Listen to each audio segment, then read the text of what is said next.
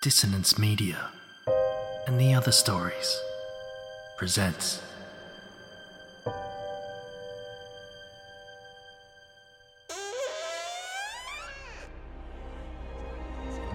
Step into the abyss of After the Gloaming, a gothic fiction podcast that delves into the depths of human emotion, unyielding love, revenge, internal struggles, and restless souls await you in nine haunting episodes where dread, fear, and rare glimpses of eerie happiness linger. Dare to listen on your favourite podcatcher? After the gloaming beckons. Search now, but beware. Innocence will be left behind.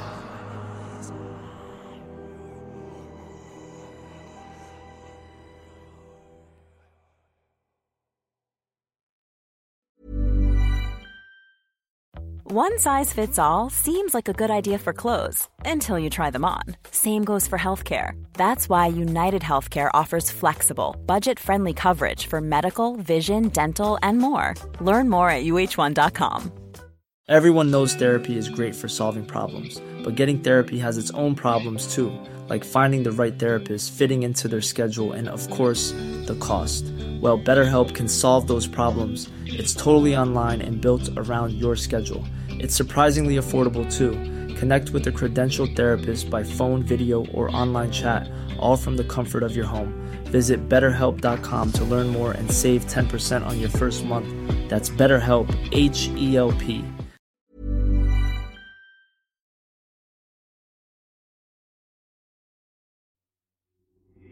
These aren't the stories your mother told you. No, these are the other stories.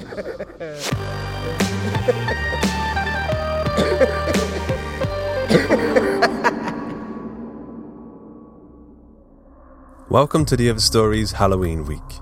Every day this week, we will be celebrating the witching season with six of our favourite episodes and one brand new short story written by Bram Stoker award winning author Kealan Patrick Burke. Join in with the fun and tell us what you're doing this Halloween using the social media hashtag TOS Halloween on your favourite social media platform. But for now, grab your pumpkin spice latte, put on your devil mask, and come make some trouble.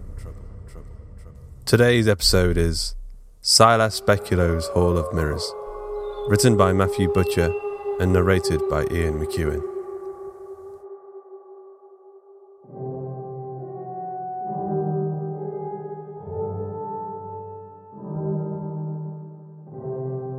Every night, for two weeks now, I've had the same dream, or iterations thereof. From what part of my subconscious this dream is formed remains unclear, as none of its themes parallel any real life experience. Why this recurring dream began to occupy my mind so abruptly and to the exclusion of all else is also a mystery. But regardless, I visit the same imagined place every time I close my eyes at night.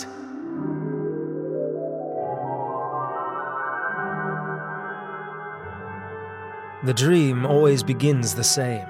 I'm drifting through a forest, a foot or so above the mossy ground, and the night air is cool against my skin. The mist around me takes transient form to twirl and dance as playful nymphs that lure me further into the woodland's depths. All around me, lurking behind the trees, are the ghosts of troubling memories. Whispering voices hiss of childhood embarrassment and the inadequacies that followed me into adulthood. I learned quickly to ignore these inner demons as best as I could, as they only stalled my arrival at the dream's focal point Silas Speculo's Hall of Mirrors. Ahead, the trees part to reveal a colorfully lit circus tent. Its twin peaks extend impossibly far into the pitch black sky above, and to further the surreality expected of dreams, the red and yellow striping of the canvas exterior seems to somehow shift to a sort of check pattern when I don't focus my attention on it. Jolly music seeps through the tent's open entrance to echo eerily off the forest edge, which seems more like a wall at this point, caging me in.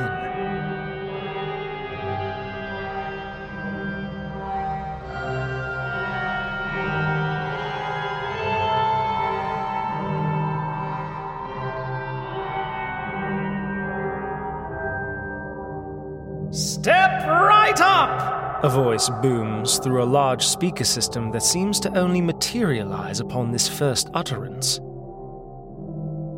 Step right up! The voice repeats.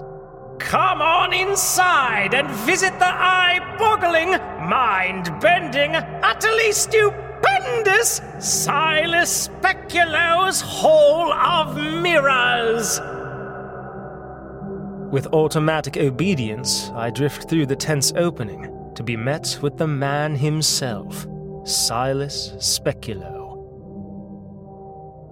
He is a larger than life character, dressed in a tatty ringmaster's costume, trademark long tailed dinner jacket, and all. His near spherical torso rests atop his pair of beanpole thin legs and the clownishly large feet that plant him to the floor.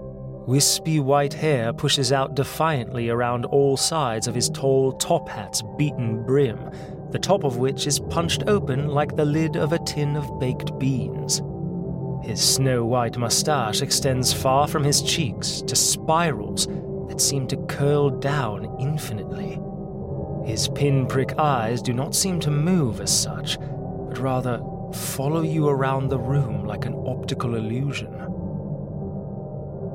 Welcome back, dreamer! Silas greets me with a grin that seems more sinister each time I see it. His teeth get pointier each time, his smile more serrated. Can't keep you away, can I? He tilts his head back and guffaws unnecessarily noisily. I do not respond, as perhaps I don't have a body, let alone a mouth, but he takes my silence as answer enough and leads me through an inner doorway to the main attraction his mirrors. The vast expanse of the central room is impossibly large in relation to the outer dimensions, but that doesn't seem to perturb me. I am far more preoccupied by the great many rows of full length standing mirrors placed around the room. Silas takes me to a handful each night, always different mirrors, and, to my knowledge, in no particular order. As would be expected with mirrors, they show me my reflection I see myself, except I am not totally myself in them. To begin with, the reflections only display some minor discrepancies unsynchronized movements, a slightly different haircut, or, on one occasion, a horizontal inversion of my reflection. But as the nights went on, what Silas showed me began to get stranger.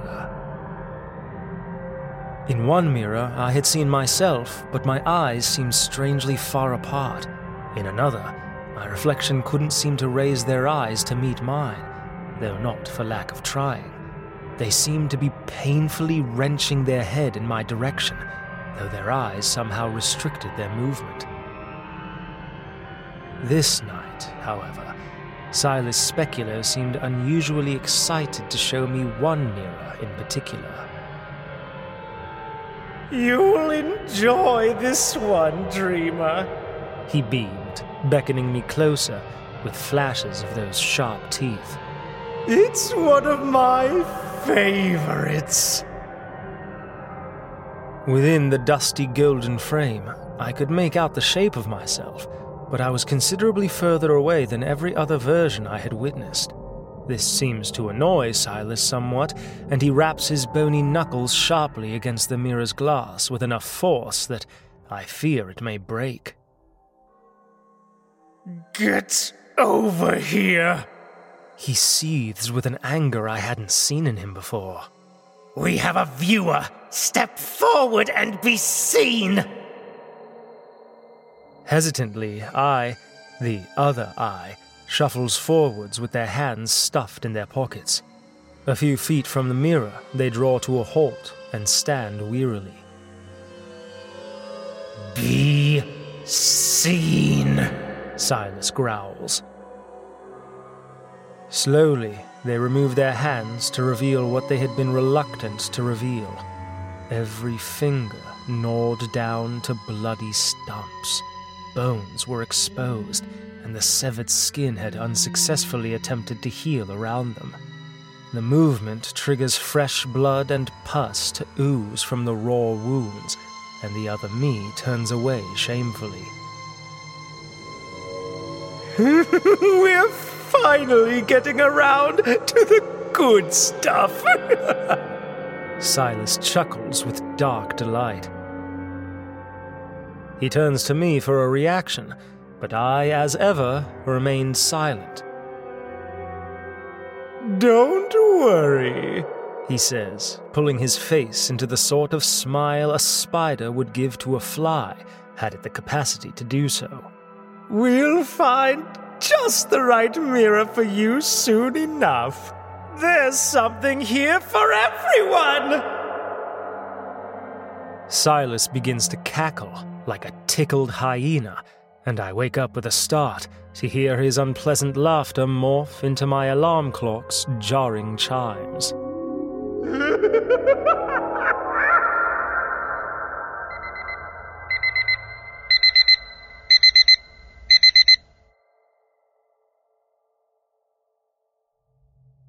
That night, I returned to the forest, drifting to its clearing as I had each night previous, and enter Silas Speculo's Hall of Mirrors once more. Ha Dreamer! Silas greets me with a chuckle that sets his curled mustache bouncing. Boy, do I have some good mirrors for you tonight! Pulling open the tent's entrance, Silas beckons me inside and with no apparent will or ability to resist, I oblige him. To my initial relief, the first mirror he shows to me has what appears to be a perfectly normal reflection of myself. That is, until the reflection begins to smile. Its face, my face, begins to distort as their mouth stretches inhumanly wide. Rubbery folds appear in its cheeks, and rows of dagger sharp teeth are revealed as tight lips pull back over pale gums. Now that's a smile, am I right? Silas laughs with glee. Turning to gauge my reaction, whatever it was, his expression drops somewhat. Not to your liking? He sighs. After a moment's thought, he turns to me with an index finger, thin and knobbly like bamboo, raised to signal he'd formulated an idea. Too vanilla for your tastes, maybe? You want to see the strong stuff.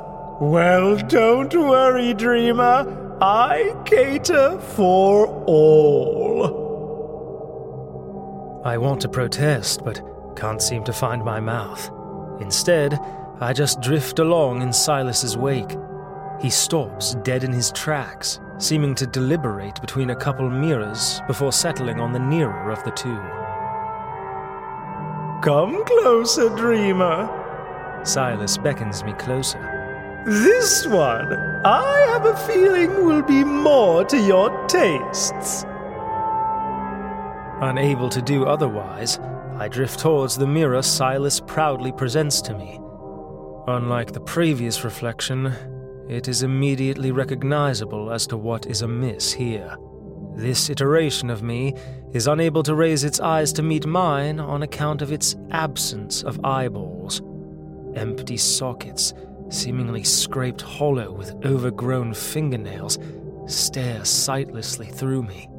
Fresh blood seeps from the raw wounds to trickle down as thick, red tears, which the reflection wipes away with a jagged, blood encrusted finger. Still not quite right, is it? Silas asks me dejectedly. On to the next one, I suppose. Reluctantly, I drifted onwards to whatever horrors Silas has lined up for me. Reaching the next mirror, he stops me with a raised hand. Whatever he could see in it caused rage to burn behind his eyes. Not this one, he seethes. It is not suitable for viewing.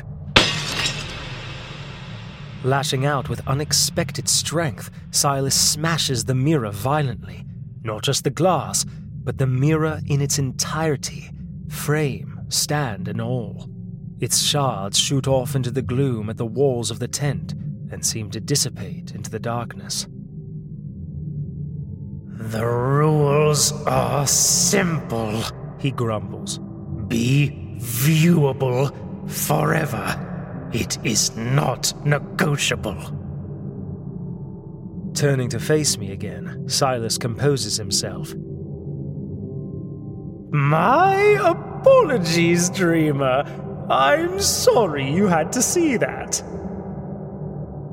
Silas begins to flick a tuning fork that, though he hadn't been holding it before, through Dream's nonsense logic, had been there all along. Time for you to go, dreamer. Each ping of the fork grew louder and louder until it begins to distort digitally into my alarm clock's unpleasant sounding. See you tonight.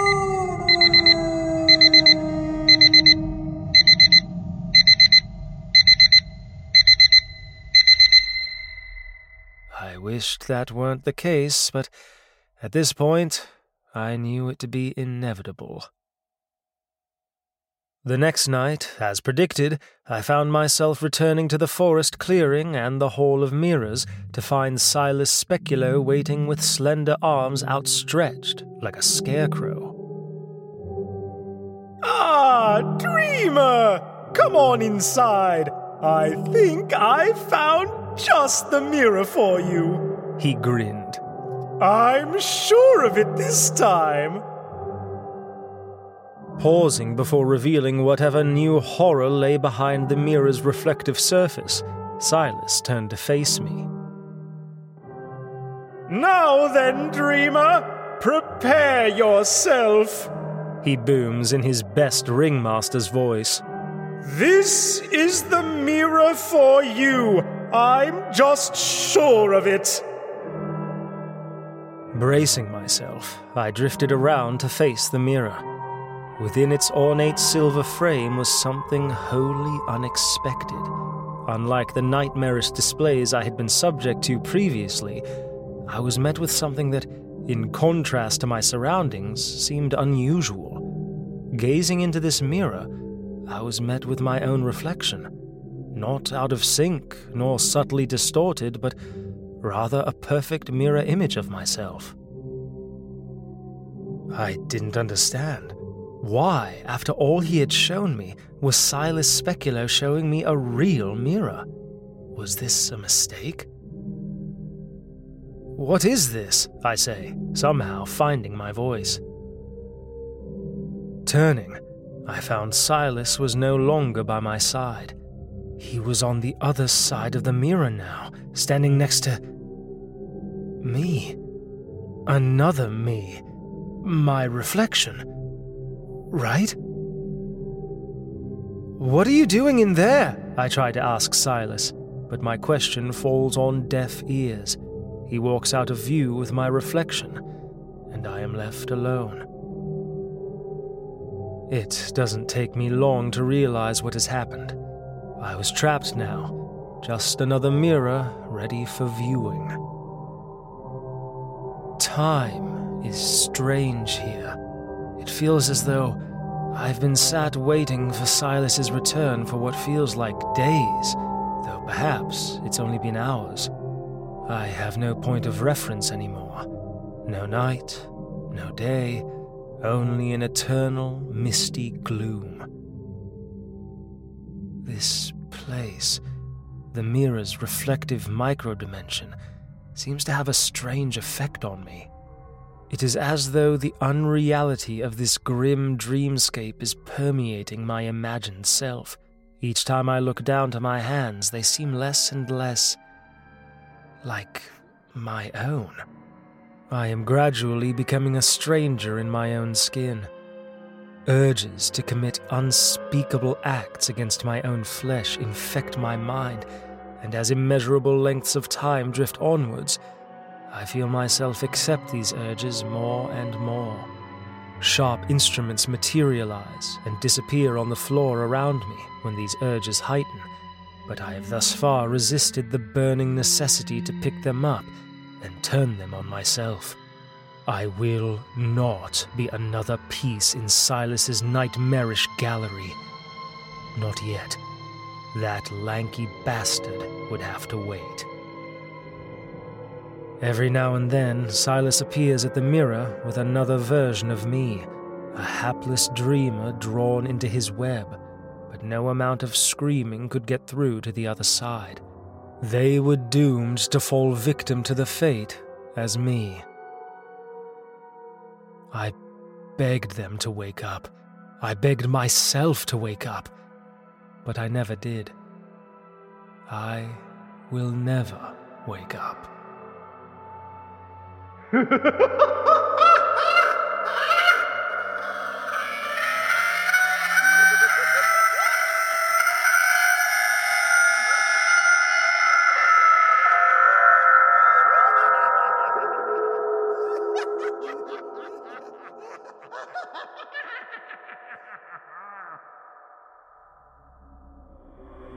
you enjoyed this show and would like to see the other stories continue and get access to exclusive episodes every month, then why not head over to patreon.com forward slash hawk and cleaver and become a patron today. You can pledge from as little as a dollar a month and you'll join what I like to call the cool gang. So once again, that's patreon.com forward slash hawk and cleaver.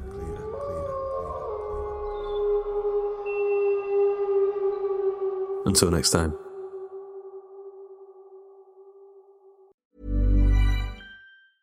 Small details are big surfaces. Tight corners are odd shapes. Flat, rounded, textured, or tall. Whatever your next project, there's a spray paint pattern that's just right. Because Rust-Oleum new Custom Spray 5 in 1 gives you control with five different spray patterns. So you can tackle nooks, crannies, edges, and curves without worrying about drips, runs, uneven coverage, or anything else. Custom Spray 5 in 1 only from Rust-Oleum Hey, it's Paige DeSorbo from Giggly Squad. High quality fashion without the price tag. Say hello to Quince. I'm snagging high-end essentials like cozy cashmere sweaters, sleek leather jackets, fine jewelry, and so much more. With Quince being 50 to 80% less than similar brands. And they partner with factories that prioritize safe, ethical, and responsible manufacturing. I love that. Luxury quality within reach. Go to quince.com slash style to get free shipping and 365 day returns on your next order. Quince.com slash style. Hey, it's Paige DeSorbo from Giggly Squad. High quality fashion without the price tag. Say hello to Quince. I'm snagging high-end essentials like cozy cashmere sweaters, sleek leather jackets, fine jewelry, and so much more. With Quince being 50 to 80% less than similar brands. And they partner with factories that prioritize safe, ethical, and responsible manufacturing. I love that. Luxury quality within reach. Go to quince.com slash style to get free shipping and 365 day returns on your next order. Quince.com slash style.